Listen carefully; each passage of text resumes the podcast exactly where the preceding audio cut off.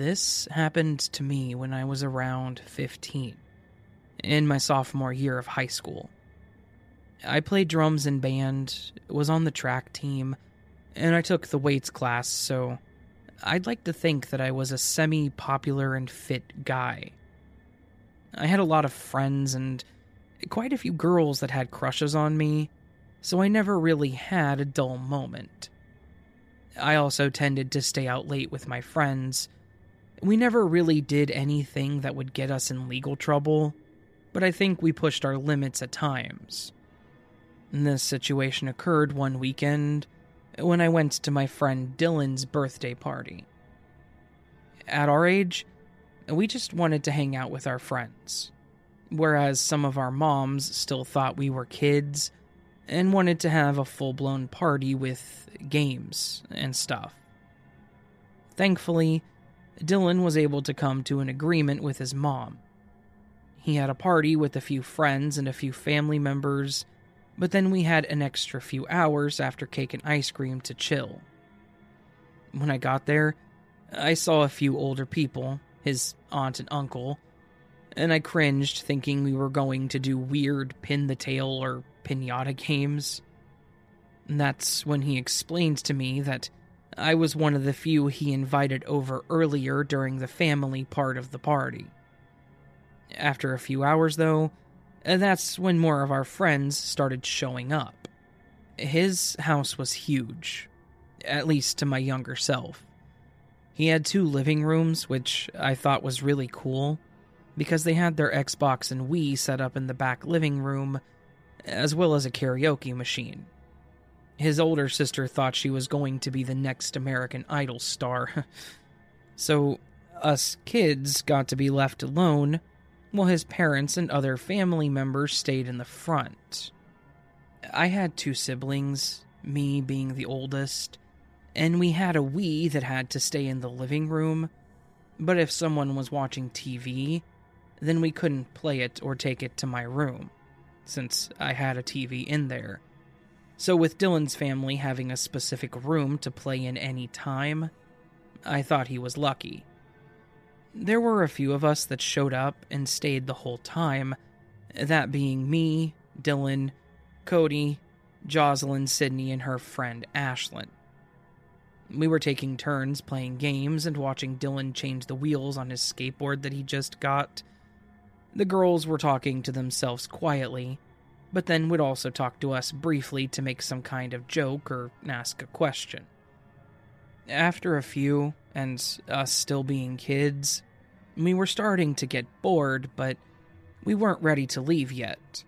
So the girls decided we should play some kind of truth or dare style game. I don't remember exactly how they did it, but it was like a combination of charades, but we put different questions or dares in like a hat, but then had to pick a name first to do it so it was more randomized. Now, before I continue, I wanted to explain that me and Jocelyn dated very briefly. We hung out together, held hands, and made out, but that was it. We didn't really click, so we both decided that we worked better as friends and just called it off. Sydney was pretty cool. We had hung out before, but nothing too close. And Ashlyn, we just saw her in passing, really. We were in one class together and were partnered together, but we never talked outside of that.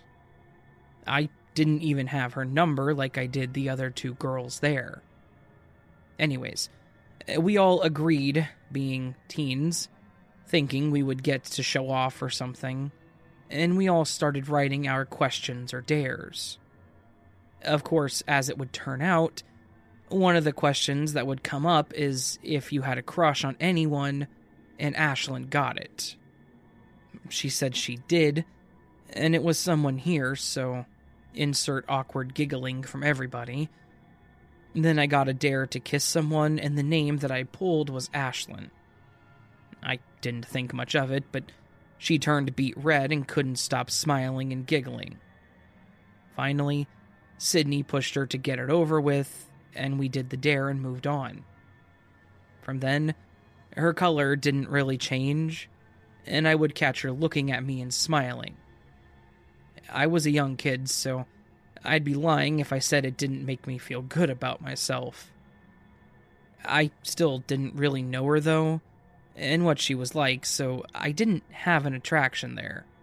The night continued as such. Random embarrassing facts learned. A few people had to kiss others and sing duets together, but it was an alright night. Later on, as everyone was leaving, Ashlyn gave me a quick hug, nearly knocking me back and ran out the door, saying something to Sydney. As I was about to leave, Dylan made a comment to me about Ashlyn liking me. He told me that Sydney specifically asked if I was going to be there and if she could bring a friend, but was told not to tell me. It was pretty obvious, so I went about my night knowing I probably just made hers. I thought to myself, if I got to know her, that she might be my type, and we maybe could actually hit it off. Nope. Cue the stalker vibes. Since Ashlyn was in the one class, she called me over when I walked in to have me sit by her, which was fine. She looked different. She was wearing makeup, a low cut shirt, and had straightened her hair. I will say that she had natural, really curly hair, like the girl from the movie Brave, which I loved and it looked great on her, so it was weird seeing it straight. She tried being very open and talkative, but she wasn't used to it, so it was a little awkward, but nothing too bad. She didn't make any moves or anything, though, but I think that was her still being too shy. I told her she looked nice, though, but it seemed to fluster her more. When class ended, she would go talk to Sydney and whisper and giggle as I walked by. Then, I started getting notes shoved in my locker through the vent. They would say different things from, You're cute, I want you, you plus me after school, just things like that. It was safe to assume who it was from. It was fine, even though there were multiples a day, every single day. But then it started going over when there was one taped to the front of my locker. People were passing by, laughing and taking pictures, until I saw what it was. It was a picture of me at the track field with hearts and Love You Always written on it. Like someone took a crappy picture of me on the field. It was a bit embarrassing, so I pulled it off, crumpled it, and tossed it in my locker. I ran late to the class with Ashlyn in it, so I ended up sitting in the front and not next to her.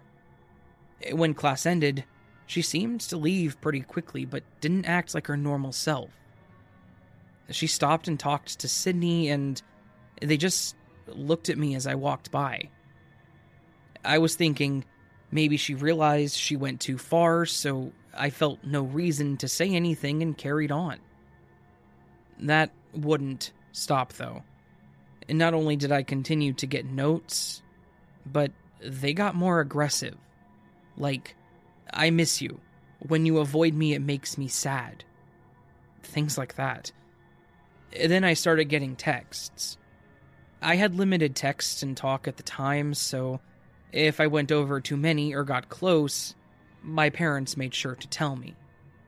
So at first, when I got something saying, Hey cutie, I was fine with it. I asked who it was, and they said, Your secret admirer. I asked if it was the same person that sent the notes, and they said yes.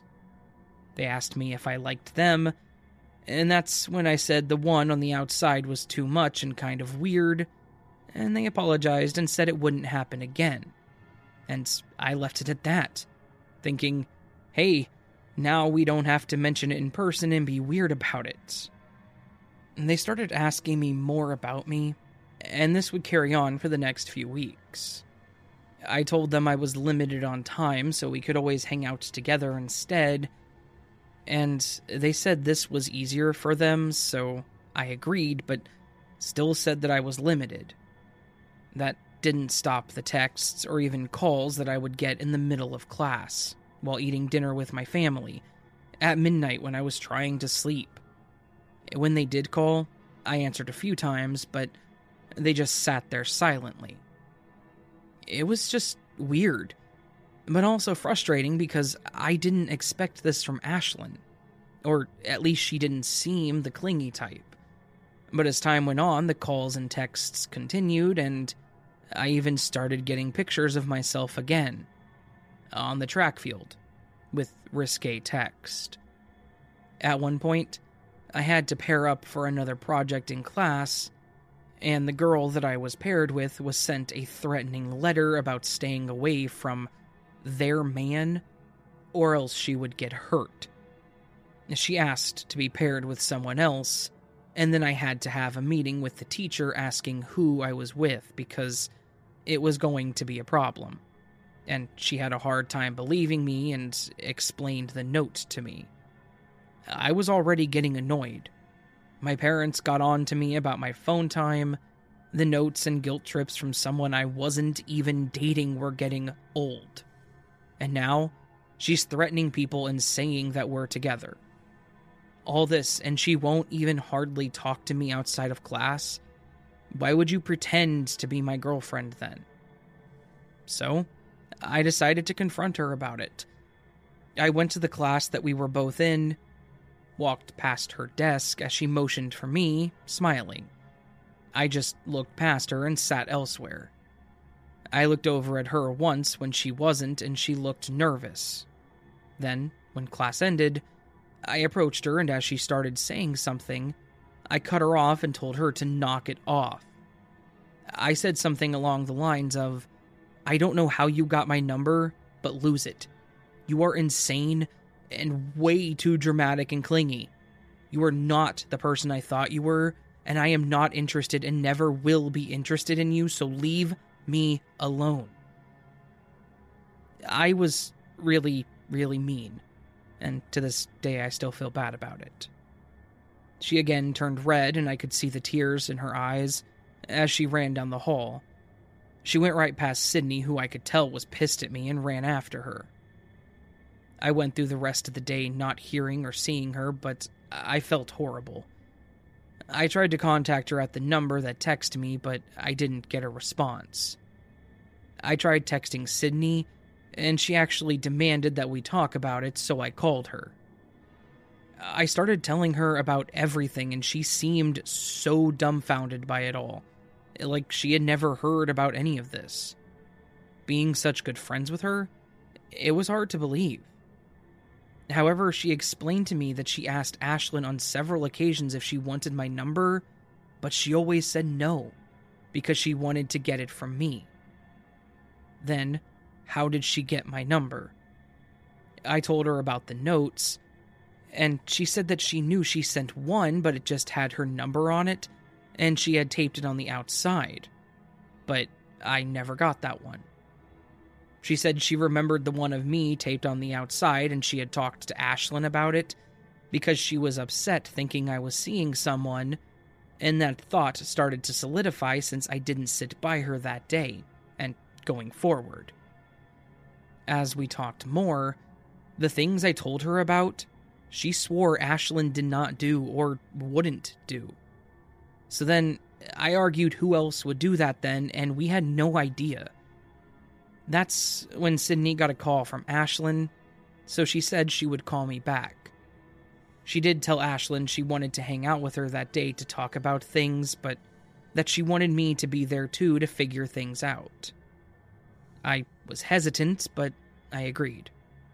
She lived a few blocks over, so I just walked over there and Ashlyn ended up getting dropped off there. I stayed out back playing with her little brother while they talked, and then she came and got me. I was glad that Sydney was so quick on things because that prompt meetup really cleared things up.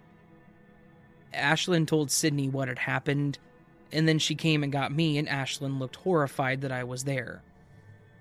Before she could take off, though, Sydney stopped her and explained to her what was happening. I helped explain the details and confirmed it all by the look on her face. It told me that none of this was her. Yet she was still apologizing. I should have been the one apologizing because I had gone off on her, and thankfully she accepted and understood. The mystery was still there, though. Who the hell was behind this? That's when Sydney explained why she'd had her come over. Ashlyn had gotten a threatening text saying to stay away from me, or that she would get beat, too. However, this person was dumb enough to use the same number they were texting me from, pretending to be Ashlyn. So who was it? Sid grabbed their home phone and started calling the number. A guy answered the phone at first, but Sydney, being the genius she is, told them, Yeah, I missed a call from this number, but I don't know who this is. I go to the name of our high school. Then the guy that answered yelled, Jocelyn, someone from school's on the phone? And that's when we heard shuffling, and then the call was disconnected. Then it all started to make sense. At least, some. It was my friend Jocelyn. She was pretending to be Ashlyn, semi stalking me at the field and in my class, which would make sense since she was in the class where I was paired up with the girl that changed partners. She probably took the note off my locker with Ashlyn's number, getting hers, and then writing all the other ones, making Ashlyn look crazy. Eh, to do what? Drive me away from her, I guess? Sydney didn't really know much about Jocelyn, but left me to confront her instead, and I again apologized to both of them. They told me to stay and hang out, but I was feeling guilty and awkward, so I left. I wanted to take care of things with Jocelyn anyway. I got home and I called her number that I had saved and learned that it had been disconnected. So, it would seem to me that she got a new number and decided to use that to her advantage. It wasn't all that interesting when she was confronted, though. It was before school started, while we were waiting for class to start. Words were said, and I think I sufficiently embarrassed her too. We don't talk anymore, but she did start dating one of my friends, which, more power to them, I suppose. It keeps her occupied. But me and Ashlyn, we turned out fine. We started hanging out more and actually started dating too. She teases me about it all the time, but I was just glad to move past it. And if I never have a weird stalker or crush again, it would be too soon.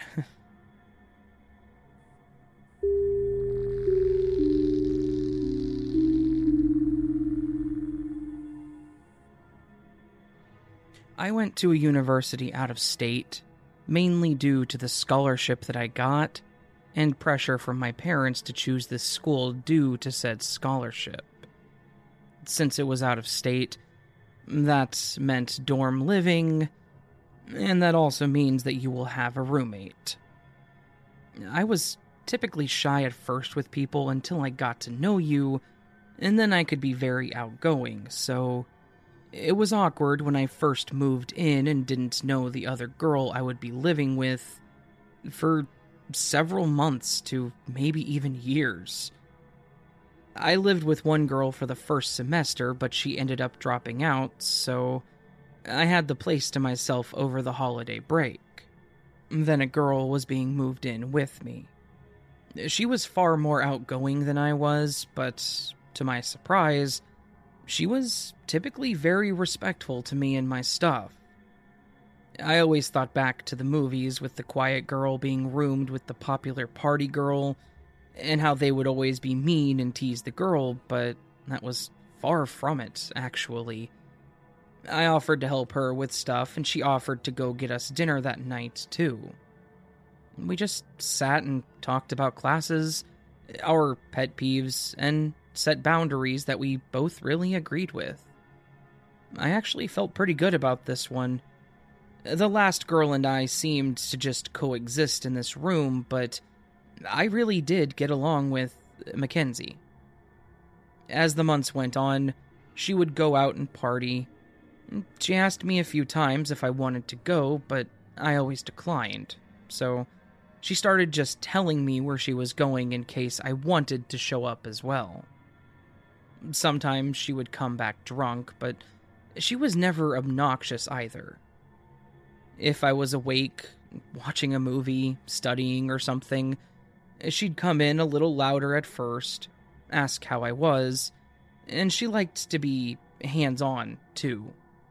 Hugging me, petting or brushing my hair with her hands, or occasionally groped me or something. I knew this was just who she was, so I never thought anything of it. After a while, I would help her climb into bed because she slept on the top bunk so she didn't fall off, and then she spouted about how I was the best roommate ever. The normal mushy stuff.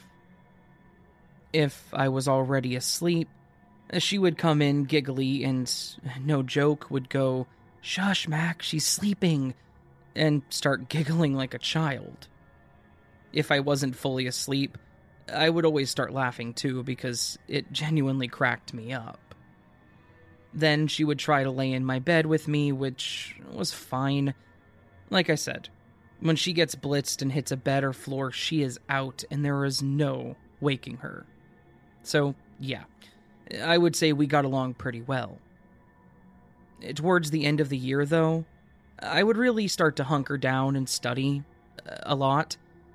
My friends I had there got annoyed by it, and one of them had actually said something to the effect of, You let me know when you want to talk to me again. In the nicest, most passive way possible, I guess. Some would study with me, but they would get too distracted, so I preferred to work alone. I was also one of those people where if our professor gave us the cheat index card, I was making a list and writing every little thing I felt was needed on that card, so that it was perfect. Mac did her best to leave me alone, too. She definitely was not much of a study person until maybe the weekend before, but she did also ask for help on some of the Gen Ed classes. Surprisingly, though, when it came to schoolwork, she was serious about it. She wanted to understand it and wanted to make sure she could do it without help. Maybe that's why she didn't worry about studying as much. Because when we studied together throughout the year, it all stuck for her. Anyways, as I mentioned, I usually stayed to myself and probably stressed myself out more than what was needed. On one night while I was studying, Mac was just about to go out for a dinner party with a few of her friends. I teased her because I knew she had class the next morning and that, with her record, she would be home late. She agreed, but said that she would be fine and that it was probably best for her to not be home while I was studying so I agreed, and I bid her a safe night. I ended up staying up later than I was anticipating, so I packed up my stuff and crashed pretty quick. At least two hours later, Mac had come home. I typically put the TV sleep timer on for two hours, and it was already off. I was facing toward the wall, but her shutting the door woke me up. She usually let it close softly if she knew I was asleep, but this time, she let it close on its own, which made a loud clicking sound, which is what woke me up. I opened my eyes and lifted my head, but immediately laid it back down and pulled the blanket up more. As I started to drift back to sleep, I felt like I was being watched and assumed it was probably just Max standing by my bed. Expecting her to probably try and lay down next to me, I ignored it. That's when I felt pressure on the edge of my bed, like someone was sitting on it.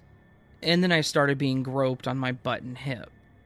Again, Mac played around like that, especially when she was drunk, so I let out one of those large sighs, but still being nice, I chuckled softly and said something like, not tonight, Mac. I've got that final tomorrow, unless you need help with something. That's when the hand moved away and not a word was said. I felt bad at first, thinking maybe I may have upset her, so I told myself to apologize in the morning. Then I heard her climb up on her bunk and sighed really loud. That was the last thing I remembered until I woke up the next morning to a thud and the door being slammed shut. It was still a little dark out and the lights were off, so I couldn't see much. But my first thought was that Mac realized she was running late and rushed off really quick. I laid in my bed for a little while longer since my alarm hadn't gone off. My class was around noon, so I wanted to sleep in a bit longer before I got up to take a shower. After I got up and showered, I went back to our dorm to get ready to go, and was surprised to see Mac in there pulling off her blanket. I made a comment about her being home when she had her final, when she cut me off quickly, saying they had to reschedule it due to some kind of electrical issue on campus, but hey, wh- why is my bed wet?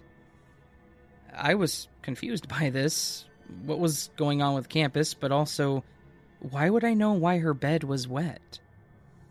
She's the one that slept in it, so I said, I don't know, Mac. Was it wet when you came home or when you woke up? She was about to smell the sheets when she looked up at me, and the color drained from her face, and she said, What do you mean? So, again, thinking maybe she was hungover, I explained how she came home, what she did to me, and then went to her bed. So, I asked again if she took a drink to bed, did she get sick, or maybe have an accident? At this point, she looked terrified. Then I asked her what was wrong. Rachel, I didn't come home last night. Someone definitely came into our room that night. They touched me and slept in her bed, and God knows what else they did. We were both immediately curious because, in order to get in here, you would need the key to our room unless it was already unlocked or picked. But in order to get into the dorm building, you have to have a female's student ID badge to scan, or be part of the staff. The male students' badges don't even work on ours, and vice versa. Uh, so we figured it must have been another female student. Mac didn't remember if she'd locked the door that night, and I didn't check it. If we were home, we didn't often lock it anyways, so it wasn't that big of a deal. The problem we did have was if any of our stuff was stolen first. After looking around at our belongings and valuables and not seeing anything missing, I then helped Mac replace her bedding after determining that her bed was wet because the stranger had peed in the bed. Great.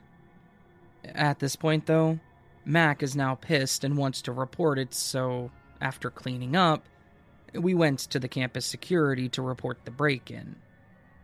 As we started telling the guy what had happened, his face again went from annoyed that he was dealing with girl drama to this just got serious when we mentioned that someone had peed in her bed. He then wanted us to explain everything in detail, which is where I came in. I had to explain everything that happened that night down to the random groping and why it didn't immediately alarm me. Thankfully, Max said what I was too shy to say. She asked what the hell was going on, and he explained that someone else had reported their bed being wet too, and he chalked it up to them just not remembering or a friend playing a prank. However, this was reported in the men's dorm rooms. He also recalled a student reporting her ID missing earlier that week. He told us to keep an eye on our badges and to make sure we lock our doors, even if we're home, and then had us go back. We walked back confused and tried to work it out in our head. Eh, was it a guy then? Did they find and use the missing badge or steal it? Was it just coincidental that it happened in the men's dorm room too? I got a call that my final was being rescheduled as well due to the electrical issues, so we stayed home all that day just thinking about it. Our finals that day were rescheduled for that Saturday morning. That way, it didn't bleed into another week. That meant that both of us were up early. Before we started our finals, we were asked to go to campus security. When we got there, there were two other girls and a guy there with the officer that took our report. And they asked us to go over the information again, and as each one of us talked, the others would nod and agree that the same thing happened in their dorm as well. There ended up being another report of someone peeing the bed, and then another girl saw a guy trying to look into the window of one of the dorm rooms, and he took off when he noticed her. At this point, security checked the cameras based on some of the times we gave and saw a guy in a dark hoodie swipe a badge and then enter the dorm. Then, on the morning that I mentioned hearing him take off, they saw him leave, but they forgot about their hood, leaving their face open to the camera. Security asked us if we recognized the guy because he looked too old to be a student, and he didn't recognize it as a staff member. None of us did, though. At this point, getting confirmation of some strange man being in our dorm and groping me has me freaking and grossed out. They ended up having a police officer patrolling the dorm areas after dark, which did make me feel a bit better, but this guy was still out there somewhere, and we had no idea where he came from. Thankfully, our dean took this very seriously and actually started calling in students in groups to ask them if they recognized the person, and finally, someone did. They had said they saw him working on the fields, like uh, planting flowers or working on the sprinklers, maybe, but they hadn't seen him in some time. Lucky for me, I knew the dean's assistant and they kept me updated from there. She had to look up anyone that had contracted to do work on the fields and the lawn, and then ask them about an employee matching that description. But none of them ever turned out we don't know if the guy just pretended to be working for them to get onto the campus, or maybe they quit soon after they started doing this, or whatever the case may be. Because I was technically assaulted, they told me they would keep me informed if they ever found the guy so I could press charges too, but so far nothing.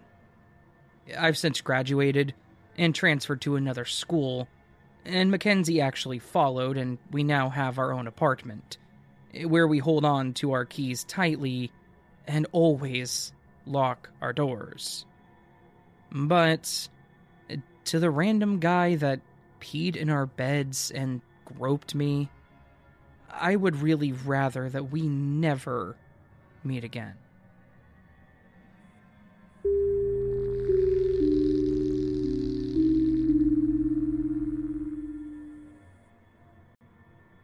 I was a senior going to a pretty well respected community college near my hometown.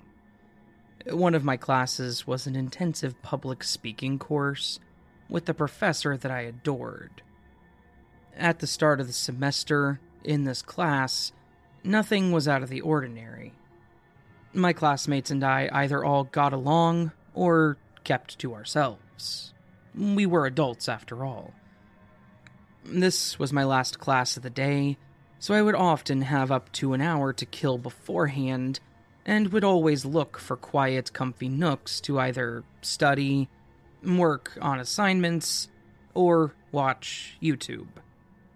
One day, I was working on a paper in a nook near my public speaking class when I noticed this guy from said class standing at the entrance to the little lobby, staring at me.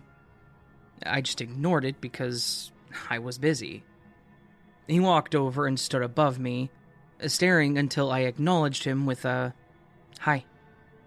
He proceeded to take a seat near me and start asking me really mundane questions about the weather and our class.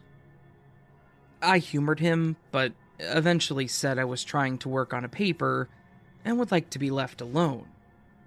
He just went silent and sat, watching me until it was time for our class. He walked with me, despite me not making eye contact or engaging with him in any way. Our classroom was set up in a way where each row has one solid desk on a big step, each one higher than the one in front, like stairs. I'm sorry, I don't know what it's called, and I'm sure there is a name for it.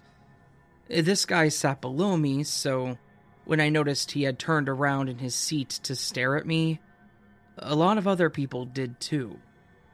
It was very obvious. I chose to ignore this behavior at first, but I started to notice him everywhere. The campus wasn't huge, but it certainly had enough tiny study spaces and nooks that a person could easily hide away from others. That was the whole point of the study nooks. Still, he would always be around, no matter where I went, just watching me. The incident that first made me report him was on a presentation day for our class. He found me in a computer lab where I sat with a couple of friends, but was, unfortunately, not sitting between any of them. So, this guy, who I'll call Noah from now on, walked up next to me, making sure his crotch was close to my face, and asked me if I was ready to give my speech. I said yes, and I'm trying to work on last minute changes to the outline. He then pulled a leather belt out of his backpack and, scooting a tad closer to me, started putting his belt on, saying, Look, I got a new belt for the speech. When I just nodded and went back to working on my outline, he said, Watch this, and scooted so close that my ear brushed his pants when I turned my head. I was mortified, and I instinctively scooted my chair away, which made my friends look over at what was going on. One of them asked me what was up, and I told them nothing. Noah eventually walked away after getting his belt on, and then I told everyone what happened. My friend Nicole told me to report him after I explained his other behavior, and after class that day I did. I went to the student advocate and I told her everything that happened, that I was uncomfortable, and then asked what I could do. She told me, You know, I think he may be on the spectrum or just socially awkward. Have you tried getting to know him? I told her that I didn't want to get to know him, and that I shouldn't have to befriend people who make me uncomfortable, even if they are on the spectrum or socially awkward. She said she would take what I said into consideration, and only to come back if he did anything actually worth reporting, since sticking your junk in someone's face is apparently not any form of harassment. So, Noah kept following me, appearing wherever I was. Sometimes he would try to talk to me, sometimes he would just watch me. He followed me through the parking lot to my car one time he stared at me in class. He tried talking to people he knew were my friends to try to get involved in conversations with me when they were hanging out with me. After class one day, I decided to go to the McDonald's near campus to grab dinner on my way home for the day. I decided to go inside because I used to have a thing about drive throughs for some reason. As I was waiting for my food, the girl who took my order came up to the counter and called me over. She asked, Do you know that guy? I turned to my right, and Noah had pulled his car up next to the glass wall, where the drive through line was supposed to be, except there are no cars in front of him, and he's 50 feet behind the menu and speaker, staring at me. As soon as I made eye contact with him, he backed his car up and began pulling into the parking space to the left of my car. My stomach dropped. Now he had followed me off of campus. My face must have went pale because the girl looked concerned, and I told her exactly what was happening. That Noah was stalking me on campus, and now he was here. This girl, honestly, my hero, said, Okay, I'm gonna rush your order if you feel unsafe and he starts heading in here, I'll hide you in the back and call the police. Just as she got my food to the counter, Noah got out of his car and started walking toward the entrance. I told the girl that I was just going to put my head down and rush past him, get in my car, and get out of here. She told me to be safe. I walked with purpose out of the McDonald's, walking straight past Noah.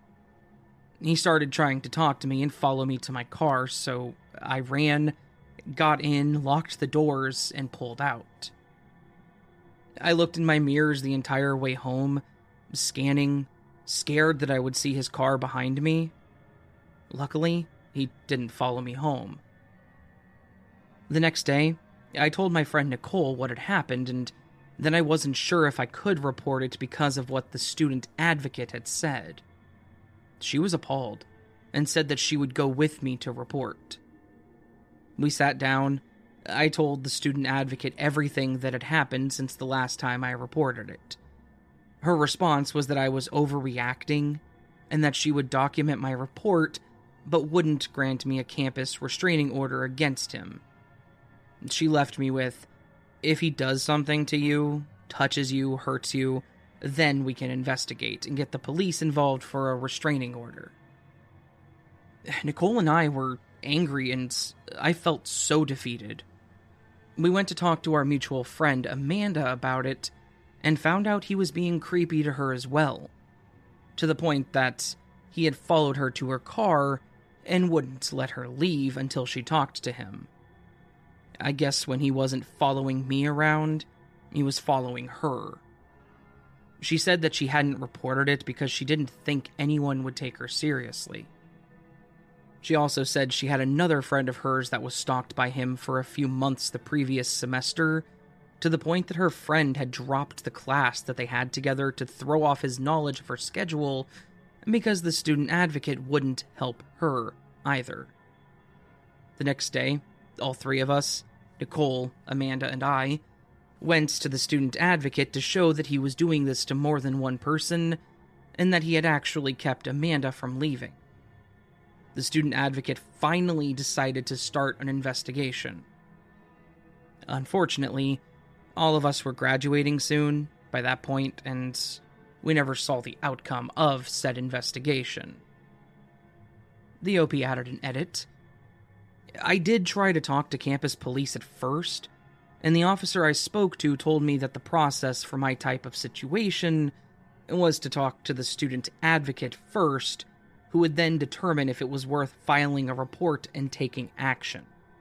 The investigation involved the student advocate talking to my professor and to Noah himself, and it didn't involve the police whatsoever, though I wish that it had.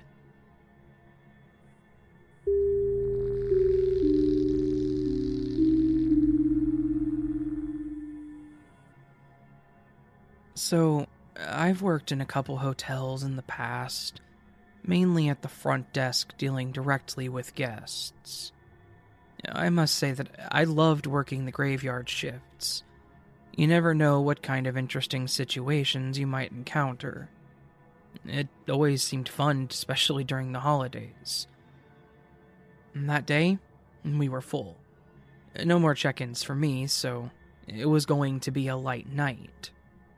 I always had an accountant and a security guard in the lobby during my shift, but since it was a calm night, the accountant went to find a place to nap after he was done, and I honestly don't know where the guard was. They thought since there was no more check ins, I should be fine. I was going through the log from the last shift, and I found a sticky note with my name, and it also said, Beware 305. No details or anything. I was looking at the monitor with the cameras and clicked on the screen that showed the hallway where room 305 was. I left it there while I finished my work. At around 3, I was still alone, and from the corner of my eye, I saw movement on the monitor. It was a guy. He seemed pretty regular, not creepy at all. He got closer to the front desk and requested his room to be cleaned. We didn't offer 24 7 housekeeping, So I informed him of that. Then you come clean. I sleep all day and want my cleaning done during the night. I told him very politely that I couldn't do that. And before I could keep explaining, he asked me for my zodiac sign. I answered, a bit confused. All of a sudden, he changes the subject. He was now talking about how he was a warrior in one of his past lives, and that in this life he comes from a long line of warriors. He kept changing the subject every two minutes, and I couldn't keep up. And then suddenly, so should we start heading up to my room? Again, I explained. He started getting this weird look on his face, like frustration. He just turned around and walked up to his room. Twenty minutes later, I saw him on the monitor coming down again. This time he took the stairs and stopped before turning into the lobby.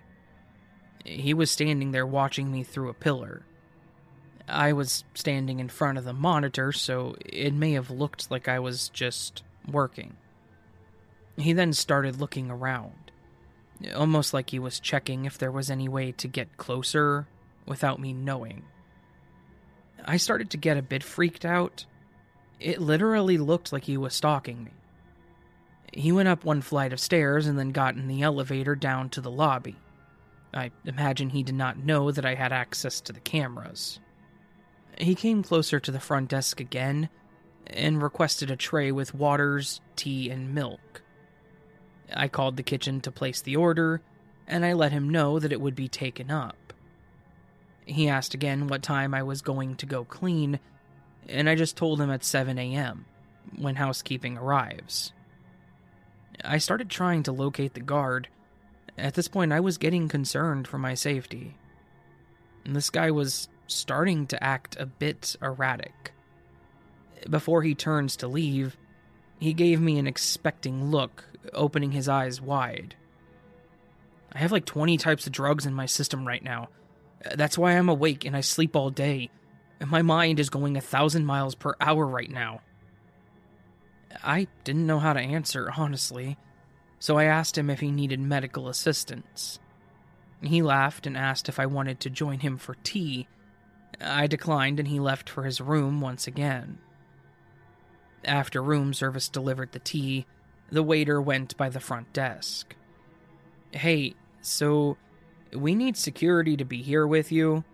The guy in 305 just asked me if he could use our stairs to get to the front desk without being seen. But first, he offered me money to convince you to go to his room. I was freaked out for sure. But since another person knew of the situation, it gave me a sense of safety, I guess. The waiter left me to try to go look for the security guard. At 5 a.m., the guest comes out of his room again. This time he's headed for the maintenance stairs. I didn't have access to the cameras there, but I knew he couldn't get close to me without me seeing him, so I didn't feel in any danger, really. The waiter showed up and told me that one of the security guards caught the guest trying to get to the front desk. The guest kept repeating that it was my idea and that I had been trying to go to his room all night and that I told him to go through those stairs. The guard made a report about the incident and added what the guest said about me, so it became a bit of a big deal with upper management because it was made to look like the guest was right. Turned out, while they were investigating the situation, some of the female staff claimed that he tried to get them into his room under any pretext. But since the attempts were really obvious, and he seemed out of it, they would just go in group or send a male coworker. We've had creeps in the past, but this guy took the prize. The guard that was supposed to be with me fell asleep in the bathroom and was suspended for that. The accountant was reprimanded for leaving me alone, and they were horrible to work with after that because they claimed it was my fault. Management tended to always be on the guest's side for any type of situation, so no one thought of reporting this guest. They would have fired me for what he said had it not been for the waiter speaking up. Edit. It was usual for the staff to not report suspicious activity because that brings negative attention to the hotel.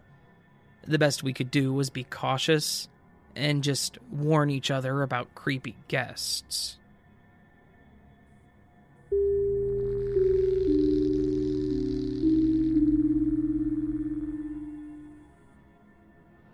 Being followed home is not uncommon where I'm from, and it's sadly not rare either. Men will see you walk at night or even day sometimes and catcall to get your attention. And no matter how often it happens, it's not something you can get used to, and it's scary to be in that situation. And this night, I was with my ex walking him home. He was a horrible boyfriend, and he got extremely drunk, forcing me to walk him home and make sure he goes inside. I asked him to call a taxi for me because my phone was dead, and he agreed and went inside. I stood outside of his apartment waiting, but as time went by, I realized the taxi was probably not coming. At the time, I thought that they had forgotten to send a car, but now I realize that my ex probably didn't even call, he just passed out. It was December and it was extremely cold outside. I was angry at my ex for getting drunk, angry at the taxi company for forgetting to send a car, angry at everything and everybody. It was almost midnight, and if you read my previous experiences, you'll understand why I didn't want to walk home even though it was a 15 minute walk. As I'm waiting, I see a Jeep park a little further away from me. The guy gets out of the car and leans on it, just staring at me. After a couple of minutes, I realize that he's waiting on me to approach him, and if I don't, he will be the one to make the move. I panic and start thinking about what to do. I have two options. One is to walk home and risk him coming onto my street, which is dark and a great place to hurt someone. A 15 minute walk is plenty of time to get hurt. Or, my second option, is to walk to my grandma's house, which is five minutes away, but the whole street to her is dark and pretty much empty. She lives on a street that is mostly stores and offices. She refused to sell her house when the other people did, so there aren't many houses around her. I couldn't go into my ex's apartment because I had to be buzzed in, and it was midnight. I decided to go to my grandma's and quickly started to walk. The guy, of course, gets into his car and starts driving behind me. I pretend that I'm on a call in hopes that he wouldn't do anything if I was on the phone with someone. As soon as I see my grandma's house, I start running and quickly go into her yard. Everyone is asleep, so my best bet is to ring the bell because I don't have a key and just hope that someone might be awake. Thankfully, my uncle is. I tell him someone's following me. He drives the Jeep, and I'm scared that he might hurt me. My uncle does not hesitate. He runs out into the cold December night in his shorts and a t shirt and sees the guy. He yells to me, Is this him? The guy sees this and pretends he's on the phone and gets into his car and drives away. My uncle calls a taxi for me and waits until the taxi gets there. I thought that would be it. As soon as I got into the taxi, I felt safe. I tell the driver my address, and as soon as he turns, we see the car. He's then trying to follow the taxi. At this point, I have absolutely no clue what his intentions are. Is he armed? Does he want to hurt me because I got my uncle on him? I start crying and quickly explain to the driver what's going on. He was an older gentleman, and I felt like he's been waiting on this moment his whole life. He told me not to worry and that he will lose him, and he won't allow for the guy to see where I live. He did lose him, mostly because the Jeep guy gave up and just left, but The taxi driver got to feel like a hero, and I got to get home safely.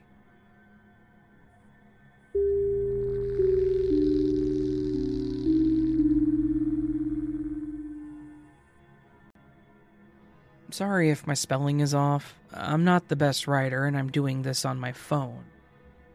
Something that is creepy about this story is that it just happened during Halloween, about a month ago.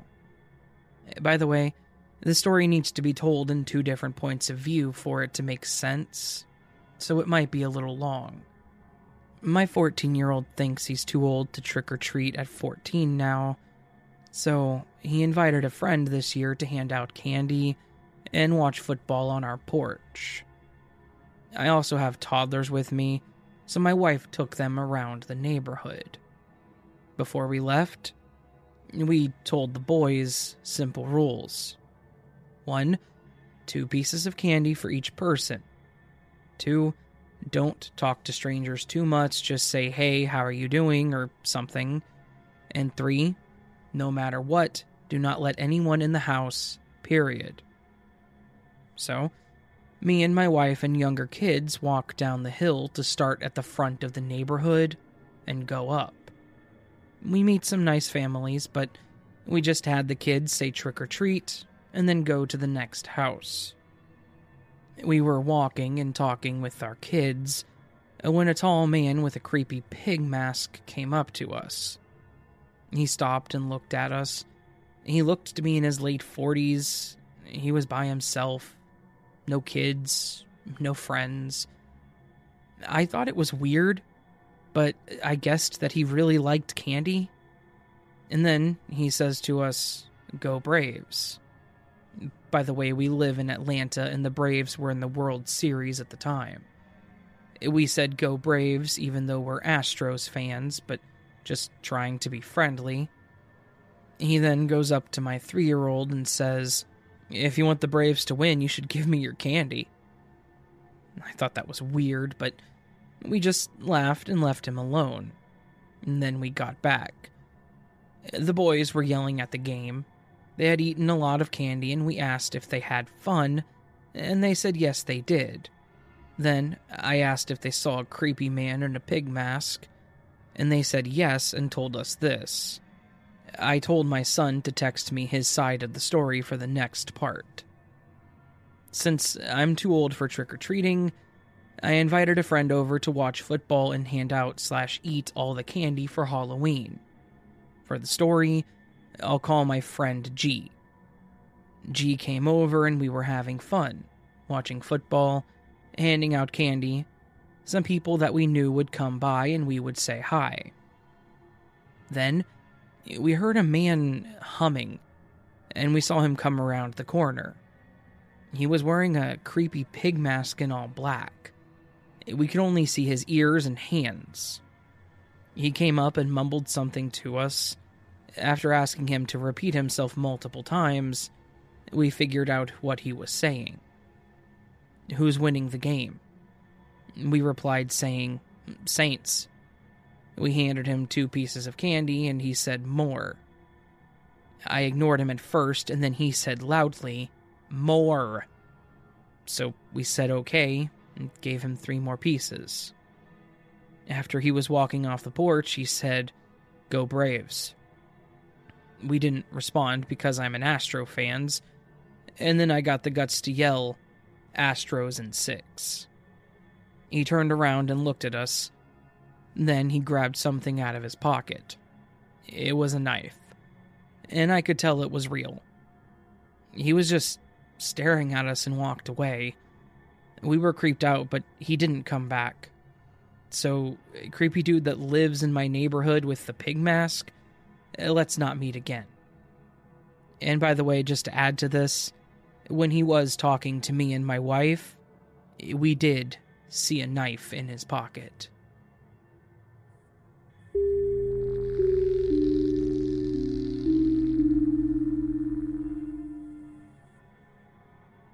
Okay, so this happened to me when I was 18 or 19. I'm female and was in a college town in the south. I had a terrible college experience in general, but this just added to the shit show that was my first year. To set the scene, I lived in a sweet building with a parking garage attached to it. There were probably four to five levels to the garage. The top level of this parking garage was ground level. The suite building was maybe a five minute walk down a sidewalk to the entrance of the suites. There was a little room with windows that housed the elevator close to the sidewalk. My boyfriend at the time lived off campus, and I hated being on campus so much, for reasons I will not go into right now. Then I spent a lot of time at his house in a neighboring town. I had an 8 a.m. class, so I would usually go back to my suite at some point in the night or early morning. One night, I got back around 2 a.m. The parking garage was pretty full this night, and I had to park at the end furthest from the building, closer to the ramp that went to the lower level. I'm terrified of being inside of parking garages, so I always parked on top. It was pretty dark, and I usually would call my sister or my boyfriend if I was ever spooked. But this night was normal, and I didn't feel the need to bother anyone so late. I was almost to the sidewalk when I noticed someone in the little room where the elevator was. They'd been behind a wall, but I saw them emerge. He had not just come out of the elevator, as I would have seen the doors open through the windows I didn't get a great look at the person, but I could tell that it was a middle aged man. And I found it odd that he was on campus so late, as all of the people living in the building were young and mainly freshmen. I tried my best to just ignore the person and continue on my way, but as I reached the sidewalk, about 20 feet from the little room, he came out and started walking behind me. I tried to be rational and not freak, but the further I walked, the more I realized he was getting closer to me. There was one of those posts where you could hit a button for campus police, but something inside of me told me that I had to not let him know that I knew he was there and that he was scaring me. In a few seconds' time, I had to make a decision. I just started sprinting down the sidewalk. I immediately heard him pick up his speed and start running as well. He was chasing me. There were three entrances to the building, and I usually used the furthest one because my room was on the far side of the building, but as soon as I got to the first entrance, I quickly swiped my card and entered and slammed the door shut behind me. He was right there on the other side of that door. He made eye contact for a second or two and then ran the other way and away from view. I was so freaking scared. And to this day, I wonder what his intentions were. It's probably for the best that I didn't find out. The next morning, I woke up to an email about a strange man that had been spotted on campus. It still gives me the creeps when I think about it.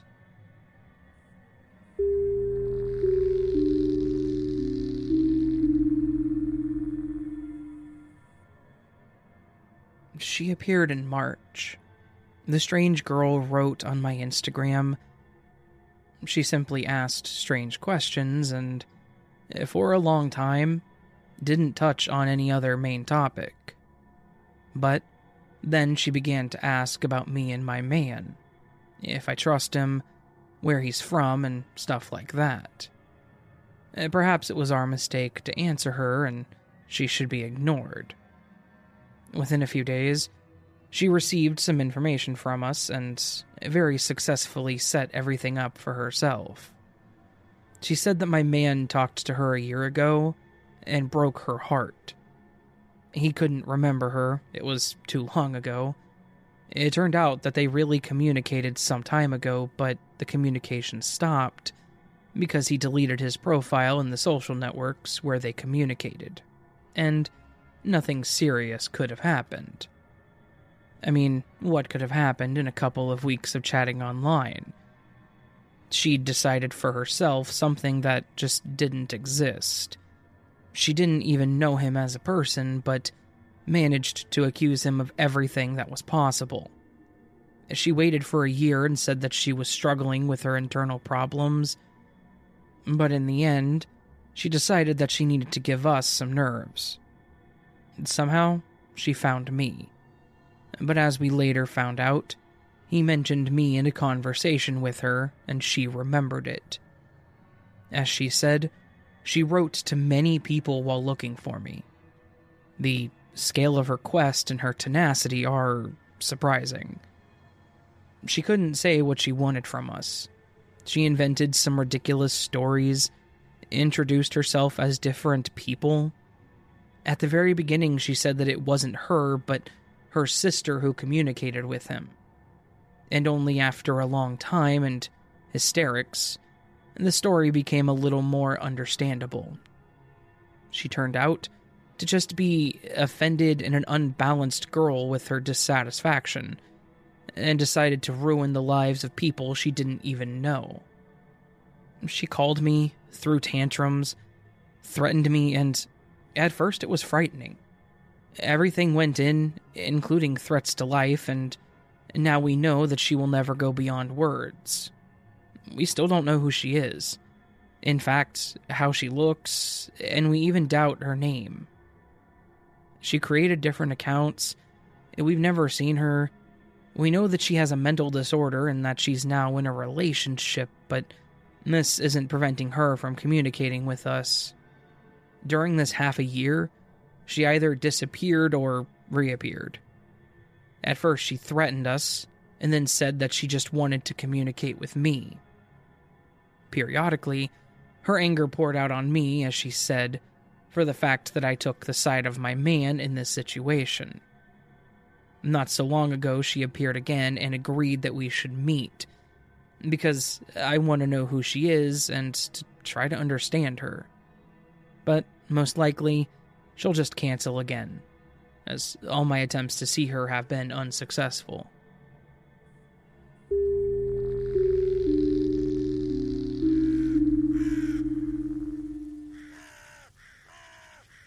That was today's episode of the As the Raven Dreams podcast. Thank you so very much for listening, and I really hope you enjoyed these scary stories. If you want to support the channel further, please do consider checking out my YouTube channel. Just search As the Raven Dreams on YouTube and subscribing. You can also join the channel or go to my Patreon for early access to all of my content. All of it's appreciated and never expected. But if it happens, thank you. All that said, friends, I will see you on the next episode of the As the Raven Dreams podcast. But of course, until then, sleep well.